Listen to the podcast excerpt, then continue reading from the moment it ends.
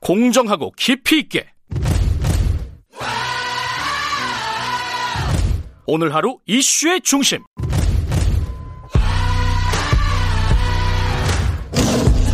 김경래의 최강 시사.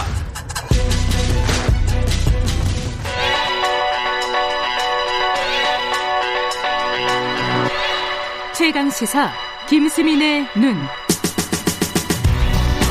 네, 김수민 평론가 나와 계십니다. 안녕하세요. 네, 반갑습니다.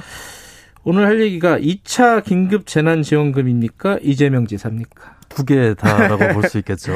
강하게 반발을 했었죠. 이재명 지사가 그 네. 정부 방침에 대해서. 백성은 가난보다도 불공정에 분노한다. 네. 그러니까 선별 지급을 불공정이라고 본 셈인데 어, 이에 대해서 이제 문재인 정부와 민주당에 대한 원망과 배신감이 불길처럼 퍼져가는 것이 제 눈에 뚜렷이 보인다. 음흠. 적폐 세력과 악성 보수 언론이 장막대에서 회심의 미소를 짓고 있는 것도 느껴진다. 네. 이런 말까지 써가면서 어, 선별 지급에 대해서 강하게 비판을 했습니다. 워낙 직설적인 분이라 어, 그럴 수도 있겠다 싶긴 하지만 지- 이게 화살이 지금 문재인 정부에게 가는 거잖아요, 사실은. 예, 그렇습니다. 근데 이 새벽 3시에 이 글이 올라왔거든요. 일요일에. 아, 그래요? 예, 어. 근데 일요일 오전 10시에 모 종편이 대담 방송을 내보냈습니다. 이재명 지사가 출연하는. 아, 그래요. 예, 근데 아마도 그 시각을 봤을 때는 그 글을 올리기 전에 녹화를 했을 걸로 사료가 되는데요. 그렇겠죠. 예. 예, 근데 여기서는 이렇게 얘기를 해요. 저는 정부와 이낙연 대표의 선별 지원 정책도 틀린 정책이라고 생각하지는 않습니다. 음. 예, 그러니까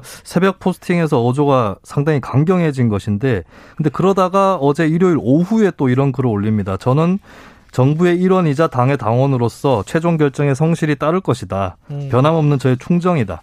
그래서 이게 글쎄 일부러 한번 강하게 질러놓고 살짝 수습을 한 건지 아니면 새벽 3시에 올린 게 조금 돌출적이었던 건지 이거는 잘 알 수 없는 것 같아요. 근데 다만 이제 불길이 한번 번졌기 때문에 이게 잠잠해질 것 같지는 않습니다.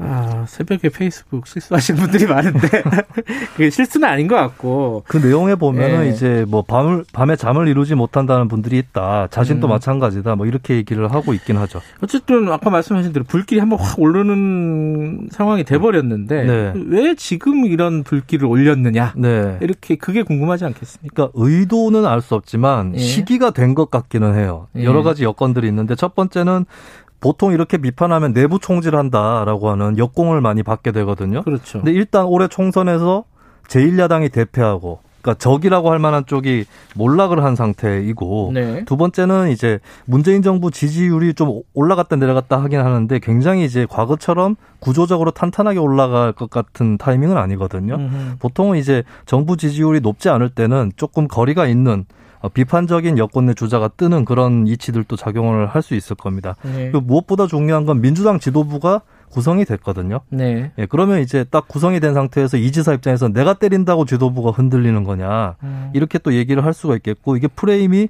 문재인 대 이재명이 아니라 이낙연 대 이재명 또는 홍남기 부총리를 위시한 관료 대 이재명 약간 이렇게 보이는 측면도 있어서 대통령을 공격했다라고 하는 프레임에서 또 자유로울 수 있는 예, 그런 상황들도 또 반영이 된 것 같습니다. 이게 사실은 이제 여러 가지 이슈가 있는데 정치적인 이슈가 왜 이제 이재명 지사가 이 만약에 승부를 건 거라면은 네. 재난지원금에다 승부를 걸었을까? 유리하니까 그렇겠죠.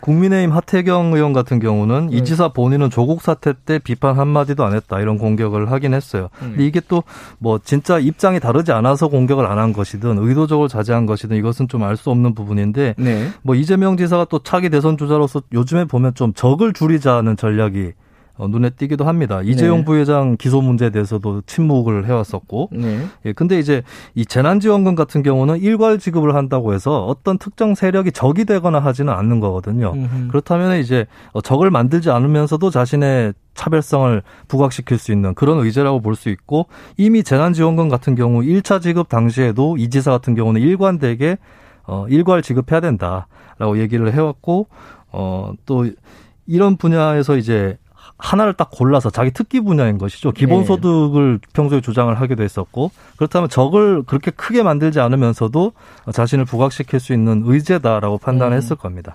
짧게 짧게 이재명 지사 측 그리고 이낙연 대표 측 얘기를 해보죠. 이재명 지사는 손실은 없을까요? 이번에?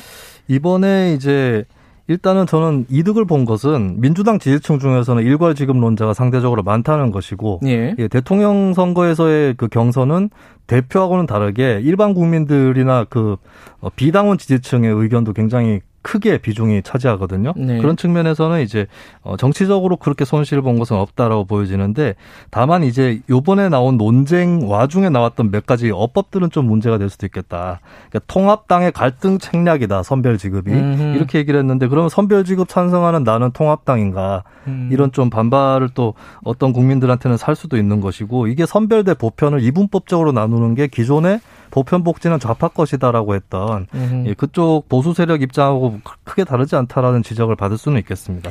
이낙연 대표는 어떨까요 이번 논란에서?